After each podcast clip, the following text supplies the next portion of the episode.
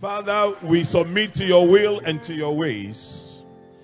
In our season of wholehearted devotion, we come before you with a humble heart to receive from you. Lord, speak to us. Father, speak to us. Lord, speak to us. Father, speak to us. In Jesus' name. Amen. God bless. Please take a seat. The sound change, Judah. I myself here. Can you hear me loud and clear? Can you hear me loud and clear? Fantastic. Amen. Okay, so we are doing a series titled The Devoted. And we are using the word devoted as a seven letter acronym. And uh, it's been a blessing so far. If you're a preacher and you preach and you yourself, you get blessed. Amen. Then you know that God is speaking. And I'm here today to look at the part four of our series, The Devoted. Our logo this year is on the screen now. Oh, I thought you guys are with me. Are you there? Yeah. yeah. Our logo this year is, uh, is supposed to be on the screen now. Okay. So that is the logo. Now, our theme scripture for the year is First Chronicles 28 and the verse 9. And you, my son Solomon, acknowledge the God of your father and serve him with wholehearted devotion and with a willing mind. For the Lord searches every heart and understands every desire and every thought. If you seek him, he will be found by you. If you forsake him, he will reject you forever. This is our anchor scripture for the whole year. Let's say God with a wholehearted devotion. So, part four of our series, The Devoted. Today we are talking about orderly, that every devoted Christian is an orderly Christian. Every wholehearted, devoted Christian is very orderly. Everybody say orderly. Everybody say orderly. Everybody shout orderly.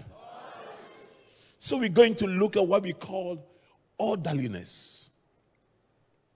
Now, when God was moving with the people of Israel from Egypt to the promised land, one of the things God did was that God gave laws and set up systems. He gave them a priest and the way they should worship and how they should approach him and how they should not approach him, uh, how the priest should dwell, how women should behave, how men should behave. God created a system that will influence positively the behaviors of the people. Okay, because you see, your relationship with God is behaviorally driven. So God will make sure that He brings in order. And that order is supposed to help you cultivate a certain behaviors. How many of you know that Christianity you don't tell people that you are Christian, you show people that you are Christian. How many of you know that? You don't tell people that you are Christian, but you show people that you are a Christian. So, Matthew 5, the verse 15 to 16. Neither do people light a lamp and put it under a bowl. Instead, they put it on a stand and it gives light to everyone in the house. So when you light a lamp, if you live in the village and you light a lamp, you don't put it under a bowl, you put it on a stand, you put it on a table, you put it at a place that it can give light to everyone in the house. How many of you come from a home? How many of you, you raise your hands if you come from a home, if you, you come from a, and that Jesus, now Jesus says something here, verse 16. In the same way, let your light shine before others, especially from your home, from your house. Let your light shine that they may see, that they may see your good deeds and glorify your Father in heaven. Please note that God wants you, whilst you are believing God to glorify you, and you are asking for the glory of God to come upon you, to come upon your marriage, to come upon the works of your hands, whilst you want to shine in your family, God also wants a certain glory from you. And guess what? The glory that comes from you to God is when your light shines, is by your behavior. Now, people will see you and say, Wow, like just Ben just shared that he would have been smoking weed and selling weed and probably injecting cocaine. But he met Jesus and Jesus transformed his life. There must be a continuous testimony that is based on behavior than the things that are very material. So you get a new car, you share a testimony. But that is not what really brings glory to God. What brings glory to God is the transformative power of Jesus at work in your life. Where people have evidence that your character is transformed, your behavior is transformed as a result of your relationship with Jesus. Your husband will look at you and tell you, I want to go to that Jesus with you. Your wife will look at you and say, I want to submit to that Jesus in you by submitting to you because your light so shines before men that they begin to glorify your Father in heaven. The clear sign of a wholehearted, devoted Christian is in character, is in behavior. Don't make this year's theme a slogan for your lips. This year's theme should not be just a slogan, but this year's theme must reflect in your life. And I'm saying that the most important evidence of your commitment to the Lord, that you are a wholehearted Christian, the most important evidence is your behavior. How Christ is shining through you. Are you here? So, in today's sermon, I have divided it into two. Hopefully, I'll finish off. If I don't, I will continue next week. Now, the first part I'm sharing on the seven non devoted Christians by behavior. The seven non devoted Christians by behavior. If you want to see a Christian who is not devoted to the Lord wholeheartedly, you can tell by the person's behavior. And I'm going to suggest to you seven ways you can measure yourself by behavior to see whether you are wholeheartedly devoted to the Lord or not. Seven ways to do that. Seven non devoted Christians by behavior. Number one, those who behave like snakes. Those who behave like snakes. Those who behave like snakes. If you ever heard my message years ago when I preached about the church is a zoo, in that message, the church is a zoo, I shared on the various animals in the church. I'm coming from the same spirit. I'm coming from the same to help you understand how to cultivate the right sort of behaviors. Now, to be able to cultivate the right sort of behaviors, you must know the wrong ones.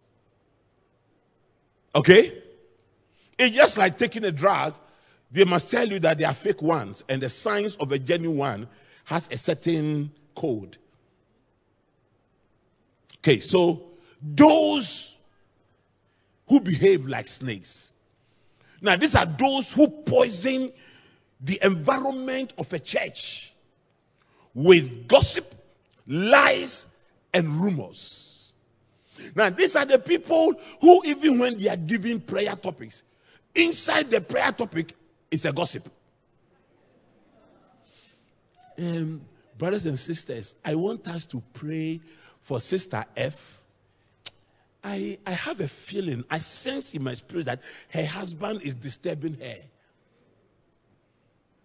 Then the others who are very innocent say, Amen, Amen, Amen. And then you move on to the next one. Now you don't have the feeling again. Now you said, you know, I saw the husband with a certain girl. And I think that the man is cheating on her. So we have to pray and divide and take out that Jezebel out of his life. Hey, are you gossiping or you are leading a prayer?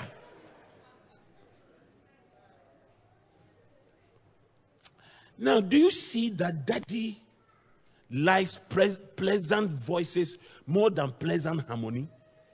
Because when pleasant voices is singing, he stands up. When pleasant harmony is singing, he sits down. Now, do you know that daddy likes pleasant harmony more than pleasant voices? Because when pleasant voices are singing, he stands up.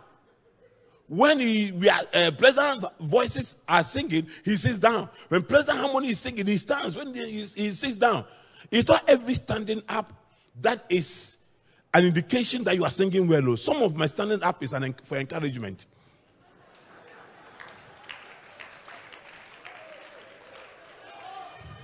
Now, that is the way people can poison a church environment. Now, people can really poison the church environment. Do you see that? When we went to church, all the rich people were given special seats, and we, the poor people, we were made to sit anywhere. This, this is the spirit, this is what we call the serpentine spirit. Have you heard? Do you know? It's a serpentine spirit. And it started in the Garden of Eden. How they can twist words and add some and subtract some to let another person look very bad. Let me show you how dangerous a gossiper is. Psalm 140, verse 3. 140 verse 3 from the NIV. They make their tongues as sharp as a serpent. The poison of vipers is on their lips. So when somebody comes to you and sits down with you and begins to gossip about another person to you, there's a spirit called the spirit of the serpent, a serpentine spirit, has just been released. And the person's tongue with which he, she or he is speaking has now become the, the, the tongue of a serpent. In the physical, you will not see it, but in the realms of the spirit, it is. Now, if you leave a conversation and you are bitter against someone, the serpent just poisoned your heart. If you leave a conversation and you, you, you develop hatred against someone and you feel depressed, you feel lonely, you feel rejected, you feel something, you feel that this is not your church, be very careful.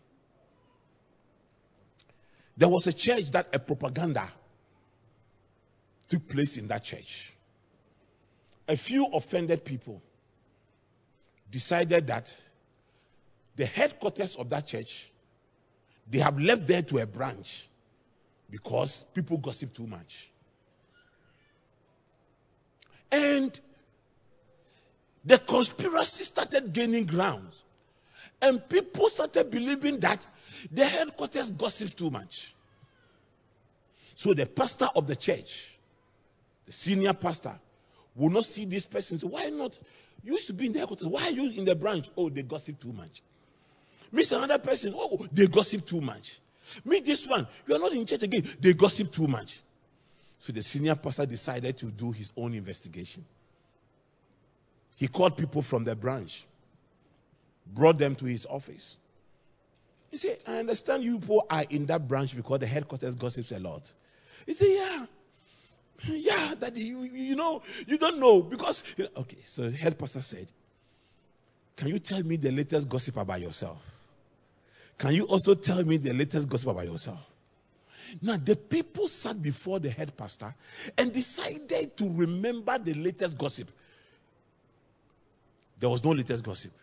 Can we go to the next gossip, the one before the latest? There was no gossip. Can you go back a year in this church? Can you have you heard him? Then they just came to the realization and said, No, actually, nobody has got it about me. Nobody has.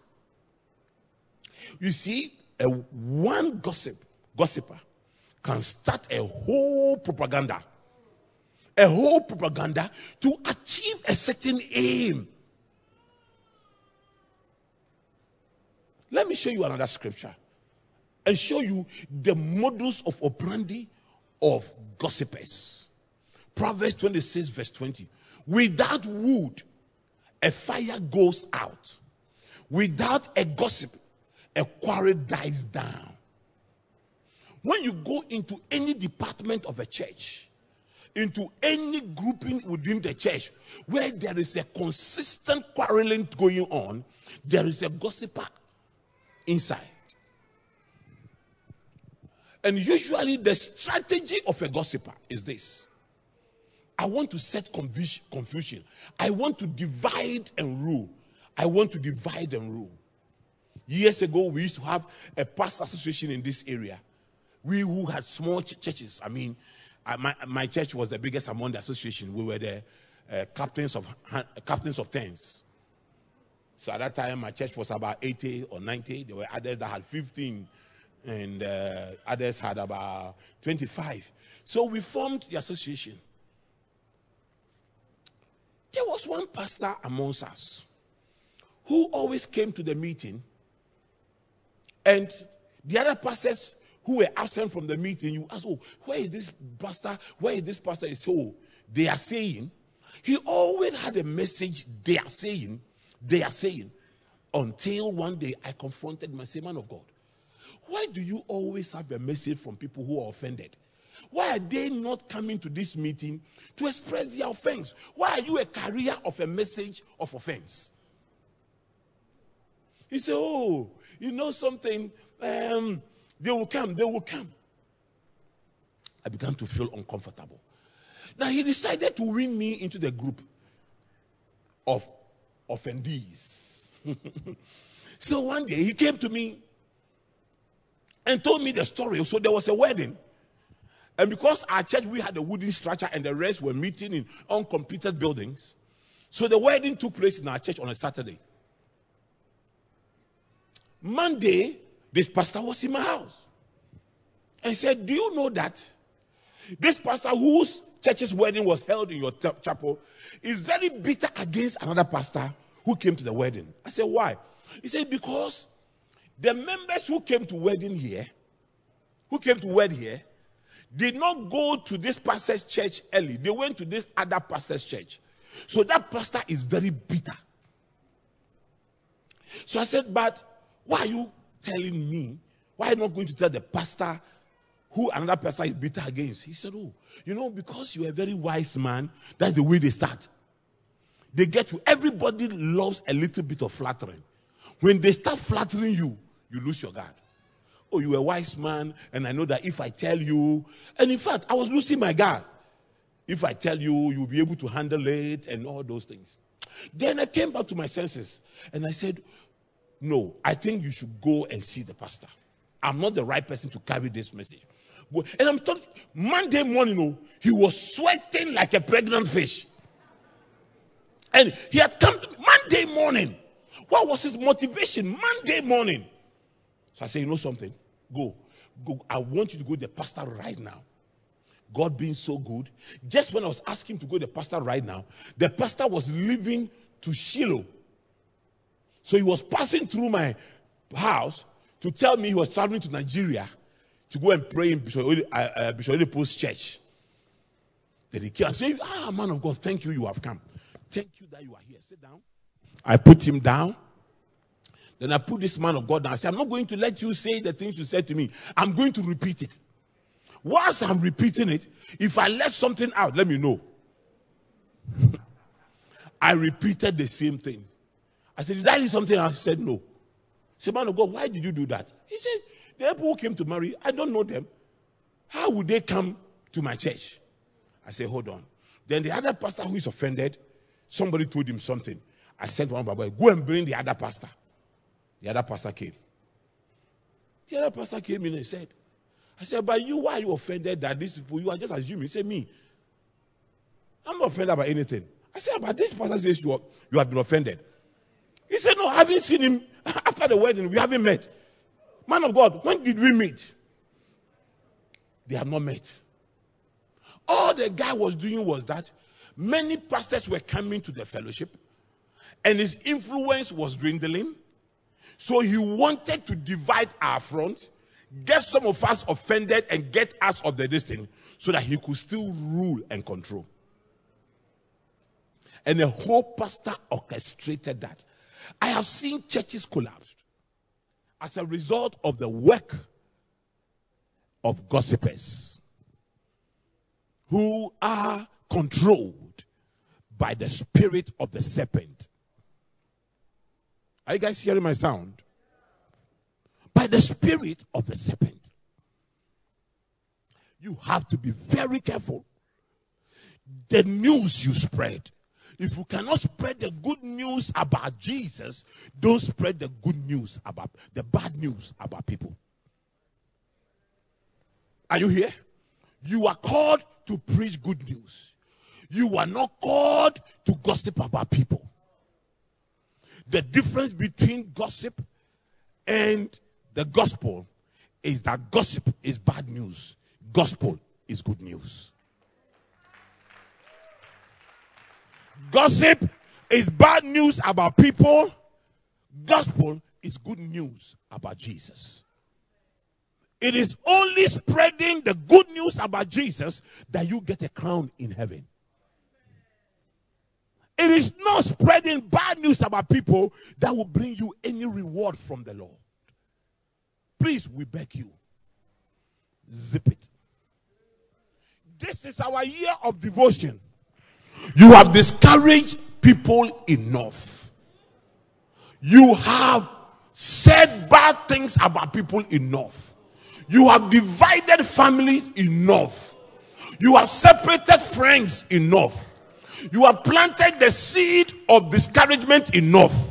You have planted the seed of bitterness enough. Please stop.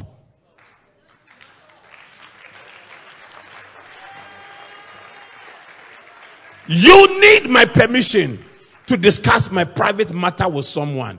If you don't have my permission, it may be true, but you are gossiping. If you are saying something about me and you see me coming and you cannot continue, that is a gossip. Let's stop it. Now, the most dangerous thing is for you to start working against the church because Jesus will fight you. Be a pillar in a church, not a caterpillar. Don't pull down the pillars that are standing. You target a brother that is committed in the church and you go and tell the brother, hmm, this church, eh? This church, they will use you and dump you. Be careful, oh, they will use you and dump you.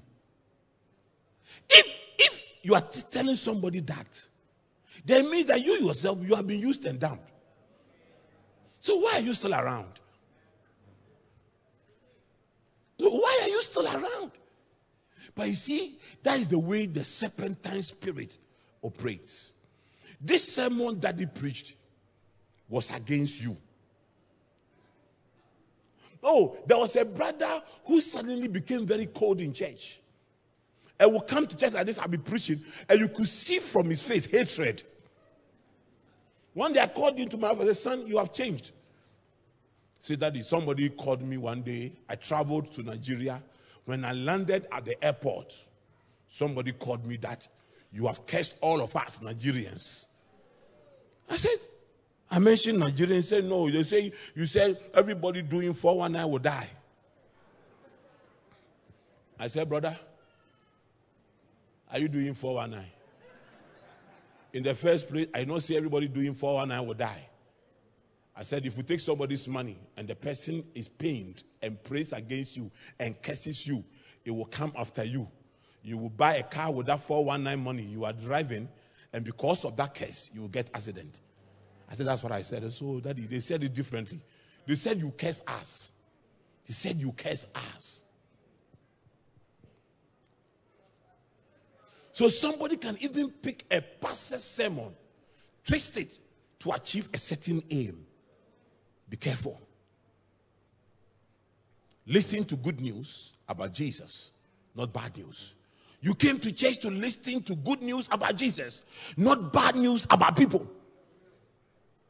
Make it your point this year that you are going to select the people you talk to.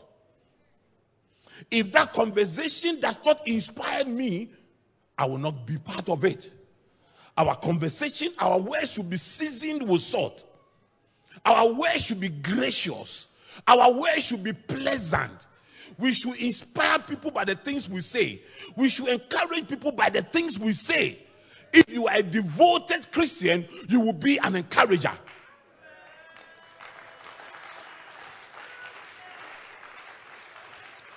It is the height of timidity not to discuss your problem with the person who offended you, but to tell other people and say, but don't ask him. Number two, those who behave like pigs. Those who behave like pigs, they are filthy. Second Peter 2, verse 22.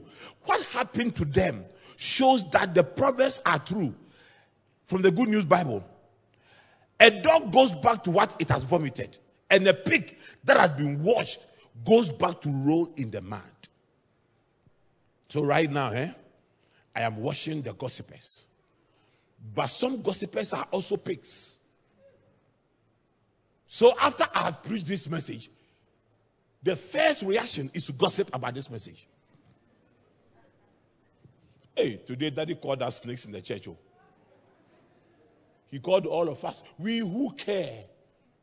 And I've been praying for people. Now we don't even know how to select our prayer topics anymore. Because if you don't take care and you give a certain prayer topic, you'll be seen as a snake. You see, pigs will always go back. They come to church, they hear the message, they cry, they come to the altar, but they go back and put themselves in the mud again. These are filthy people. The kind of sin they commit are very filthy sins.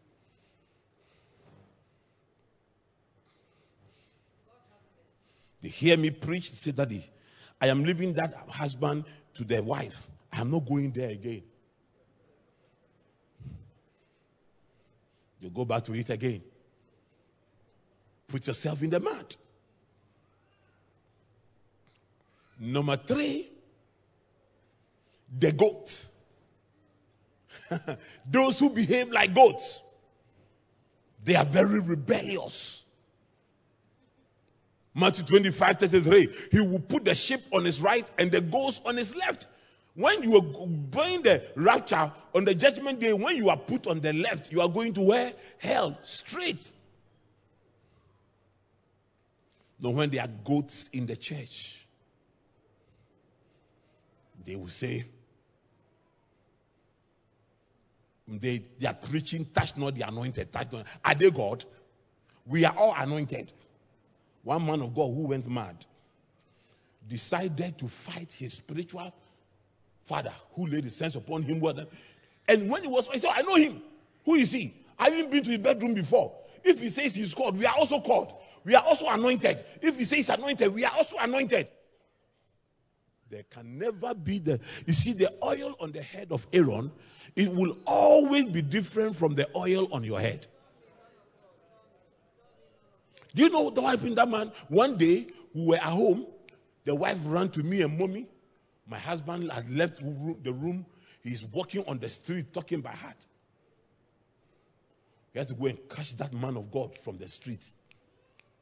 Be careful when you are rebelling in the presence of the anointed. Be careful when you are rebelling in the presence of an authority God has placed over you. Be careful when you belong to a department. The leader of that department has an authority from the Lord's anointed. Don't get familiar with anybody that God has placed over you.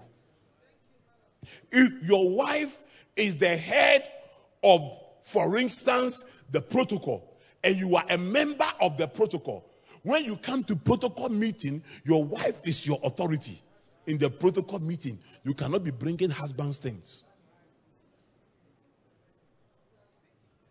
Are you here? Do you understand?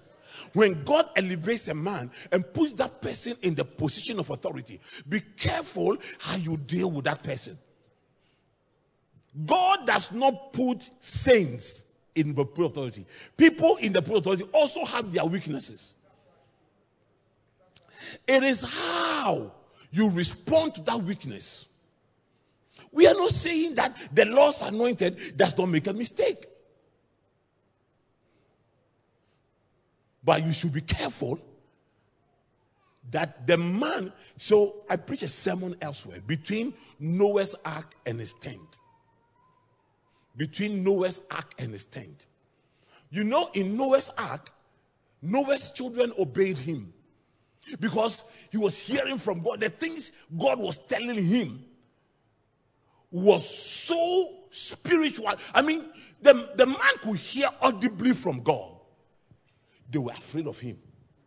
But when the man moved from the from the ark into the tent, his child, his last child, became familiar with him.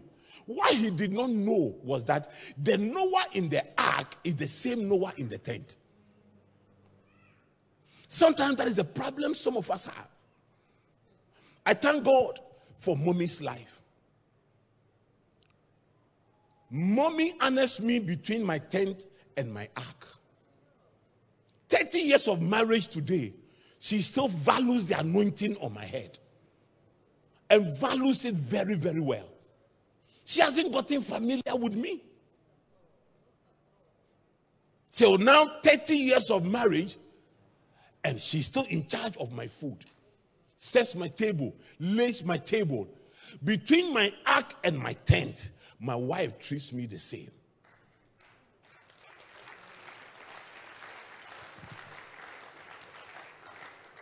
I, do you understand? Those of you eh, that God has graciously brought you closer to a man of God, you have known the man of God very well. If you don't take care, you would, when you leave the ark to the tent, where you go to the man of God's house, you see his ordinariness you see his weakness. You may go to a man of God's house and see him quarreling with his wife. That was, that was his tent. In his tent, he's been human, but he has not lost his anointing. Are you here? Revere the men and women that God has placed over you. In fact, a devoted person, a devoted Christian will honor, will honor the set man. The set man. And one way to honor the set man in the house is to listen to his delegated authorities. It's a guy who who really, really messed up his life. So we're in this church, and a group of young people came to church. The senior pastor at the time had very bad human relations. So some of the youths were offended at his behavior, his pronouncements. And he was the one who normally would lead praise a very good praise and worship leader. And when it comes to church, we say, every eyes closed, every. So one of the youth decided that I'm going to confront him. I have a way to confront him.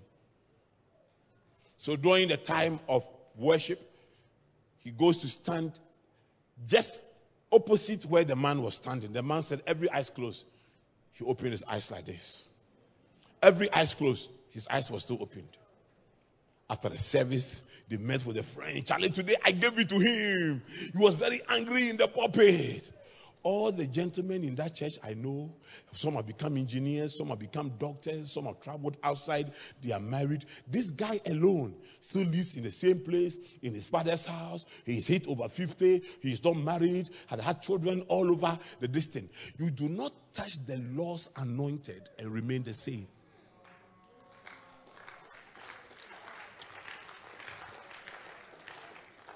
Are, are you here with me?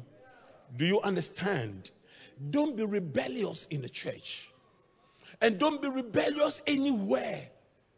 Even your unbelieving leaders in the church, in the office, the Bible tells us that God placed them there.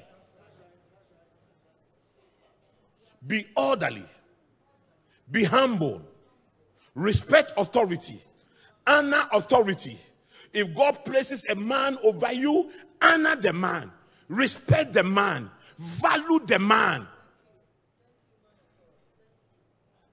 Eh, this is, a, this is what we call Christian conduct. It is not the way your mother married your father conduct.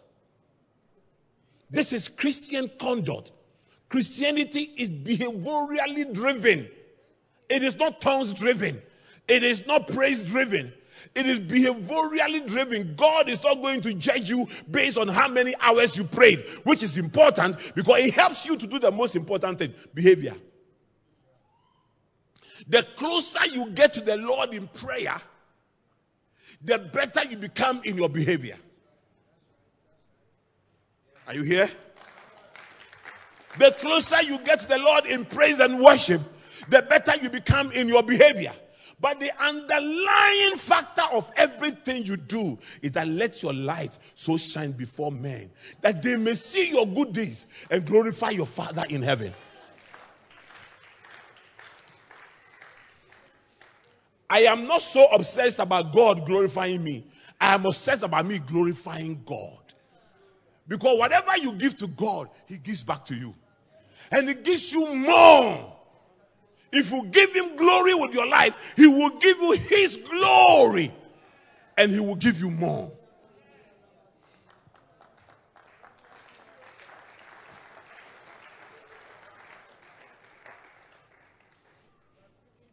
Christianity minus character is a waste of time. Tongues talking minus character is a waste of tongues. Preaching with that character is a waste of energy. You think if I were a wise cheater, a wise beater, have another life, and I'm standing here preaching, you think the Lord will mark me? No. Man looks at the outward appearance, but God looks at the heart. We will honor you based on your outward appearance, but would God honor you based on your heart? What is inside that heart?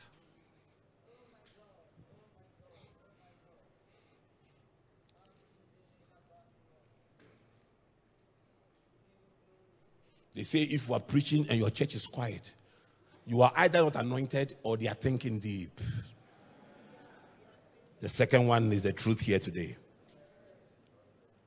Number four, those who behave like tortoises. Oh, it's a very difficult thing to raise a man like a boy. When you expect your, uh, your daughter to be a woman, she's still behaving like a girl. It's so frustrating. If you marry a man who behaves like a boy, you want to cry. If you marry a woman who behaves like a girl, you want to cry. It is true. Now, here, Hebrews 5, verse 12. In fact, though by this time you ought to be teachers, you need someone to teach you the elementary truths of God's word all over again. You need milk, not solid food. Sometimes when I see the people that have been with me for a long time through Battle of Champion days are making flimsy excuses for not coming to church, my heart breaks. When I see people who have been in this church for two years, three years, five years, ten years, still complaining that I was sick and nobody came to visit me. When was the last time you visited a sick person in this church? When was the last time you picked the phone and called a sister or a brother who had not been to church? There's a sermon I preached it before. I think I should repeat it in a year of devotion. The 10 things God cannot change till you change. The first is that God cannot change the way people treat you until you change the way you treat people. Love people, you'll be loved. Respect people, you'll be respected. care for people, you'll be cared for. Life is very transactional. It's like farming. You can only reap what you sow. There are people in this church today, if people don't see them for one week, they will call them, they will follow them up. Because when he did not see others for a day, he called, he followed up.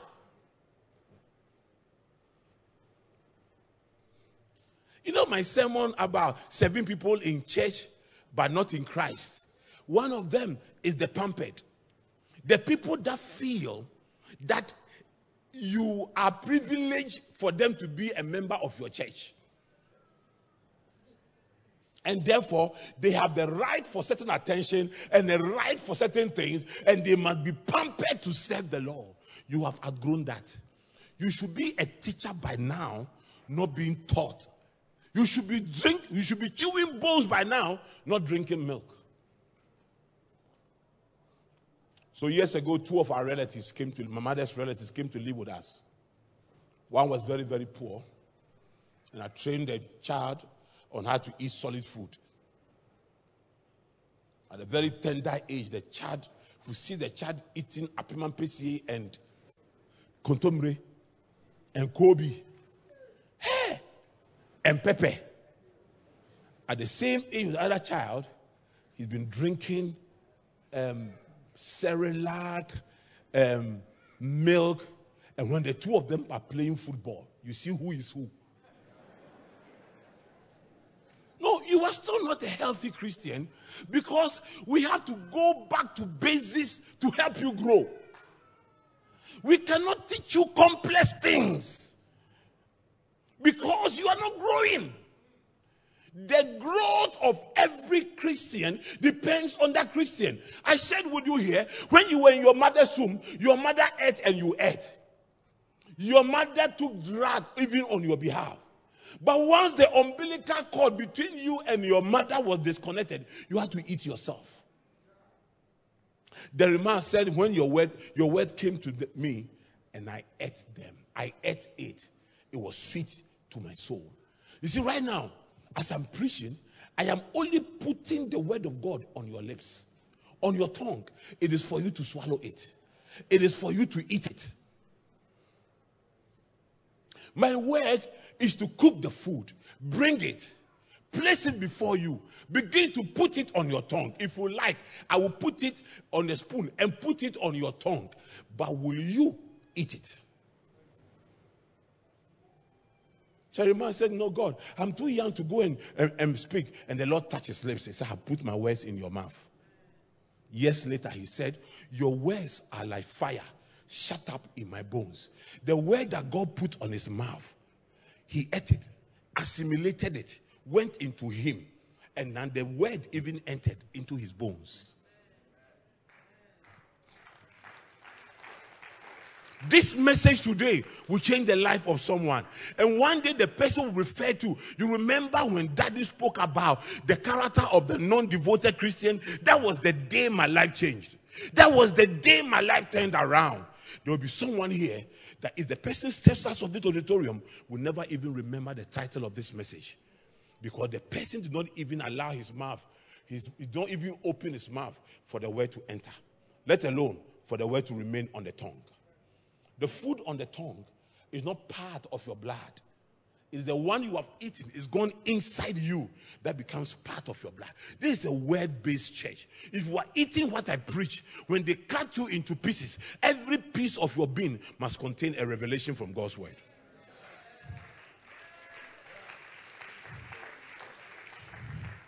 When your pastor finishes preaching, go back home Go back to Facebook. Or right now, as you are making your notes, go back, read the notes again, pray with the notes. I'm telling you, all these things I've been sharing the devoted. If you take every topic I have shared here and you use it as your prayer topic for the whole year, by the time the year will end, you become a better Christian.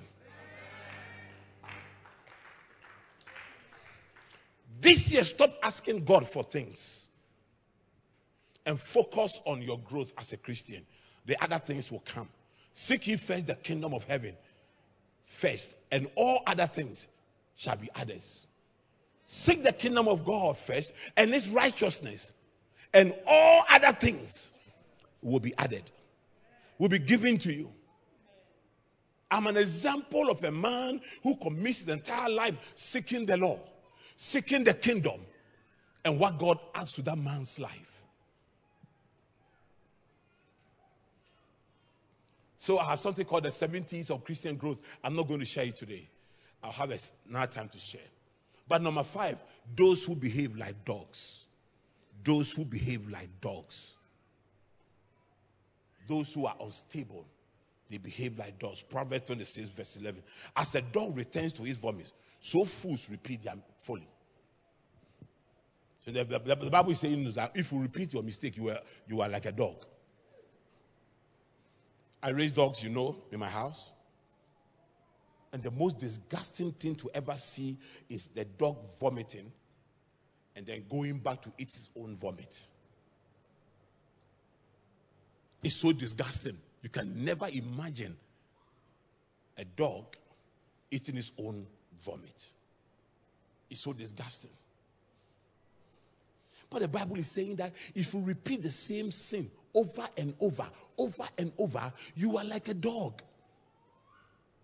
In the context of the Bible, dogs were seen as unholy animals. Lord, now, now dogs have become our friends, so we don't see. But the, the, the people of the Bible had a certain view of dogs.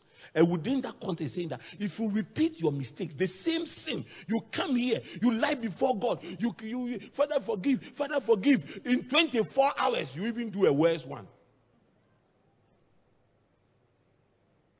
Repetition of the same sin after conviction of the Holy Ghost reduces you to a dog before Satan. Satan doesn't need any weapon, just a stick can clear you off the surface of the earth. It is dangerous for you to live in a sin and have a seared conscience conscious that conscious that if you are going back to sin, you don't feel guilty anymore. There is no wholehearted believer, no wholehearted born again Christian who will continuously commit the same sin and now call the sin mistake, my weakness, my mistake, my weakness. In the past, in this church, we have suspended people who have committed adultery. And they have had people who have come to confront you and say, Oh, so only this mistake. She made the mistake, forgive her. She made the mistake. You call adultery mistake? You call adultery mistake? Adultery is a mistake. The new name for sin. For your own is a mistake.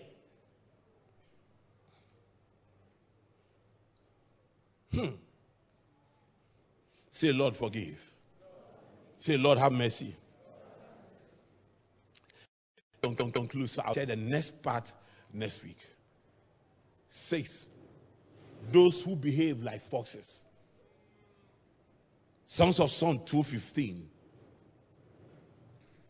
Catch for us the forces, the little forces that ruin the vineyards, our vineyards that are in bloom. Hey, listen. You see, when we see little foxes, we are dealing with a sin that looks like a cancer. Something that starts and it's and there are a lot of foxes in church. Those people, eh, those people, they are very cunning. What they are doing, you will not even see it. There's the story of a sister who befriended, listen, who went to church with her husband and befriended a lady who sat on the same seat with them. And after church, they exchanged numbers. The next time, they invited the lady over to the house after church service. The lady started offering her services and going to the house. And this sister felt, I have found a friend. I have found a sister. The time she realized her husband was coming home late. Her husband could not account for certain periods. Please, if you have a husband, let me tell you something. If your husband cannot account for certain time in his life. And when you question him, he gets angry. Am I your son? Am I supposed to tell you where I've been and where I've not? If a man begins to behave like that, he is a suspect. Call IGP Dampare.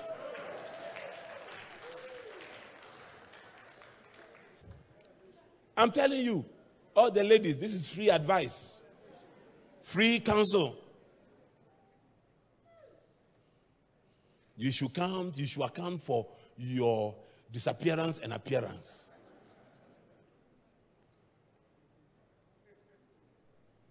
There are some men, eh? One baby is one baby a hind. The Nigerians, do you understand? One baby is sum, one baby a hind. I don't know how to say this. They are like dumsor. Sometimes they're bright, sometimes they are dark, they are in darkness. Watch people who become extremely nice and try to find a way into your life. It is not in everybody you meet in church that is born again. In fact, this Sunday, majority of witches went to church. In fact, this Sunday, Satan is moving from church to church, searching for whom he will devour. Be careful, the people you called my sister or my brother. Build relationships, but build solid ones. Build solid ones. Finally, finally, for today, we'll continue next week.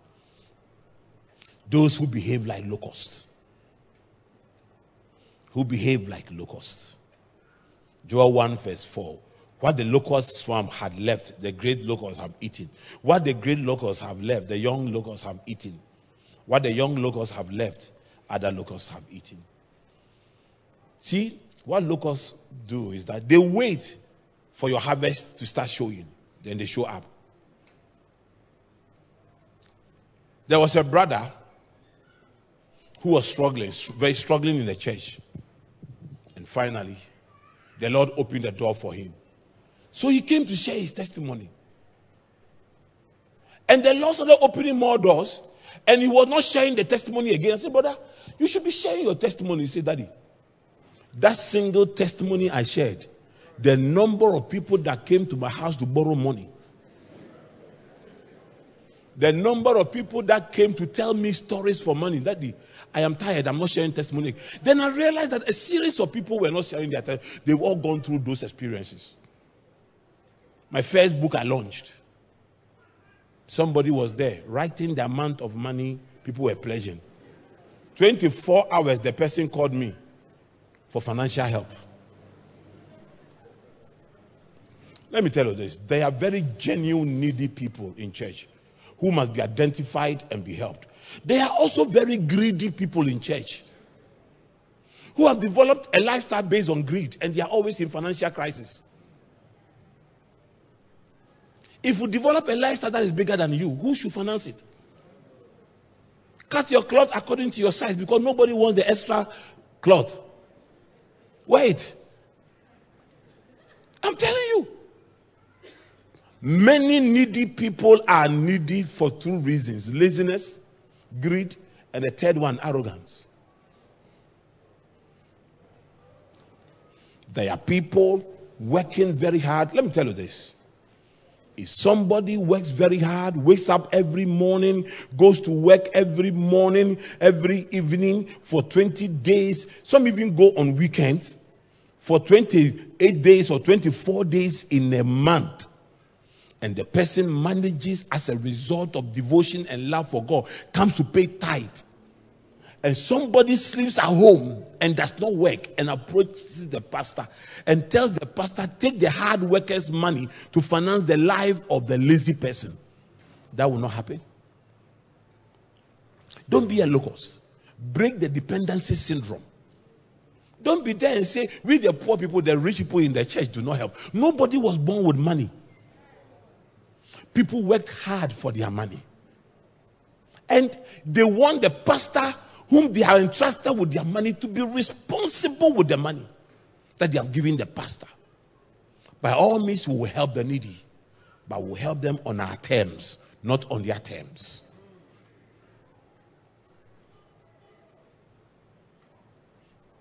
I have a number of friends. One of them amazes me. Despite the fact that Some friends are offended because they feel that they are share, shareholders of my wealth.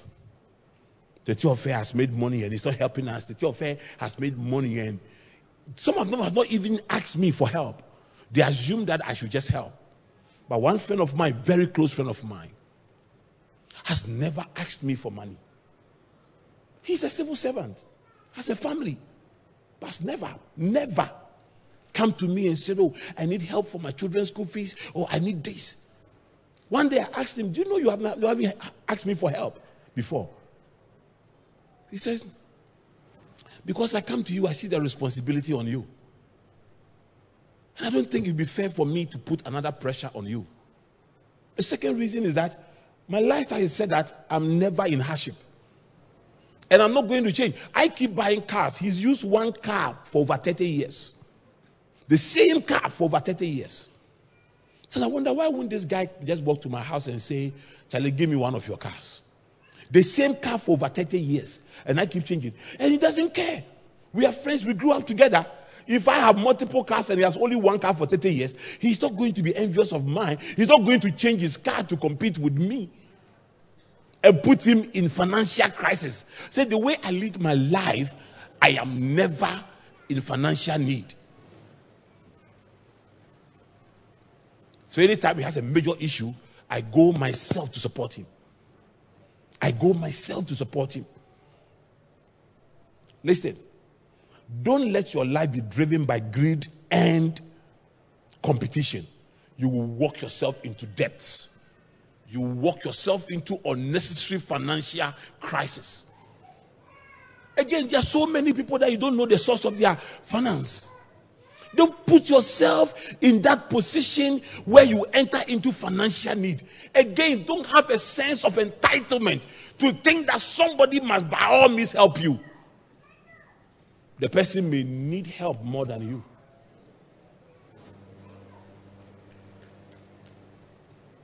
If you think you are in debt of 10 of 1000 Ghana cedis, and so somebody must pay for you, the person you are talking to is in debt of 1 million Ghana cedis.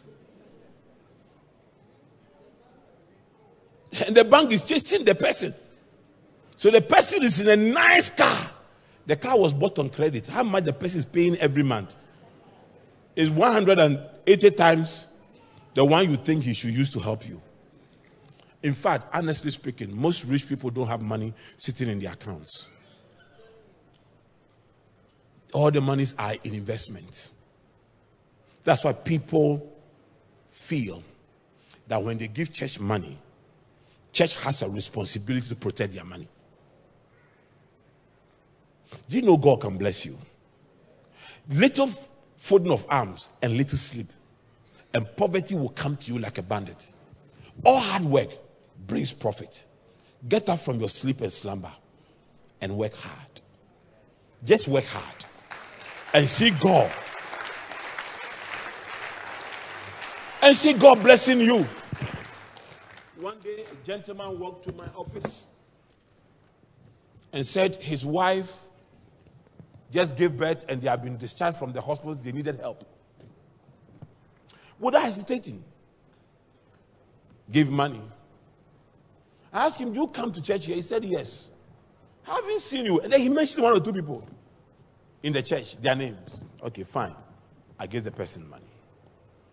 But I looked out to the person to see if I'll find him in the church. He was not in the church. I knew this person had just duped me. never been a man. Five months later, he comes to me thinking I will not recognize him. This time with a different story. I said, Son, sit down. You see, I'm not very strong. I would have slapped you. But if I slap you or you get angry, you beat me. So I won't slap you. But if you don't leave my office right now, I'll call the police to chase you. I've had those stories. One gentleman in the church came to me and said his mother was dead. He was just called. I hardly put money together. Go back home. See your family. When you get there and there are other things, call me. I didn't see him for two years. One time he occurred to me, I was worried. I called his friend. I said, ah, This your friend who used to come to church, went home to bury the mother and he hasn't come back. Have you heard from him? He said, He buried mother when? I said, oh, Say, Daddy, this guy's mother has been dead since I know I, we met. Oh. Nobody died. He has never traveled anywhere. He's still here in this city. He just came to dupe you. May God catch all the dupers. but I believe that the anointing to prosper and to break through is upon your life. I believe that if we take these principles I've shared today and you practice them and put them into practice, it's only a matter of time that God will exalt you. If we take these revelations I've shared today and put them into practice, it's only a matter of time that you will see divine promotion. I speak upon your life. May the word of the Lord have impact on your life. May the word of the Lord change your life. May the entrance of his word give you light and give you understanding. I pray for you. You will get better, you will get bolder, and you will get bigger. You are blessed. In our season of devotion, I pray that God will help you to give him all your heart. In Jesus' name. Amen. Give the Lord praise, every one of you. Thank you for coming to the service.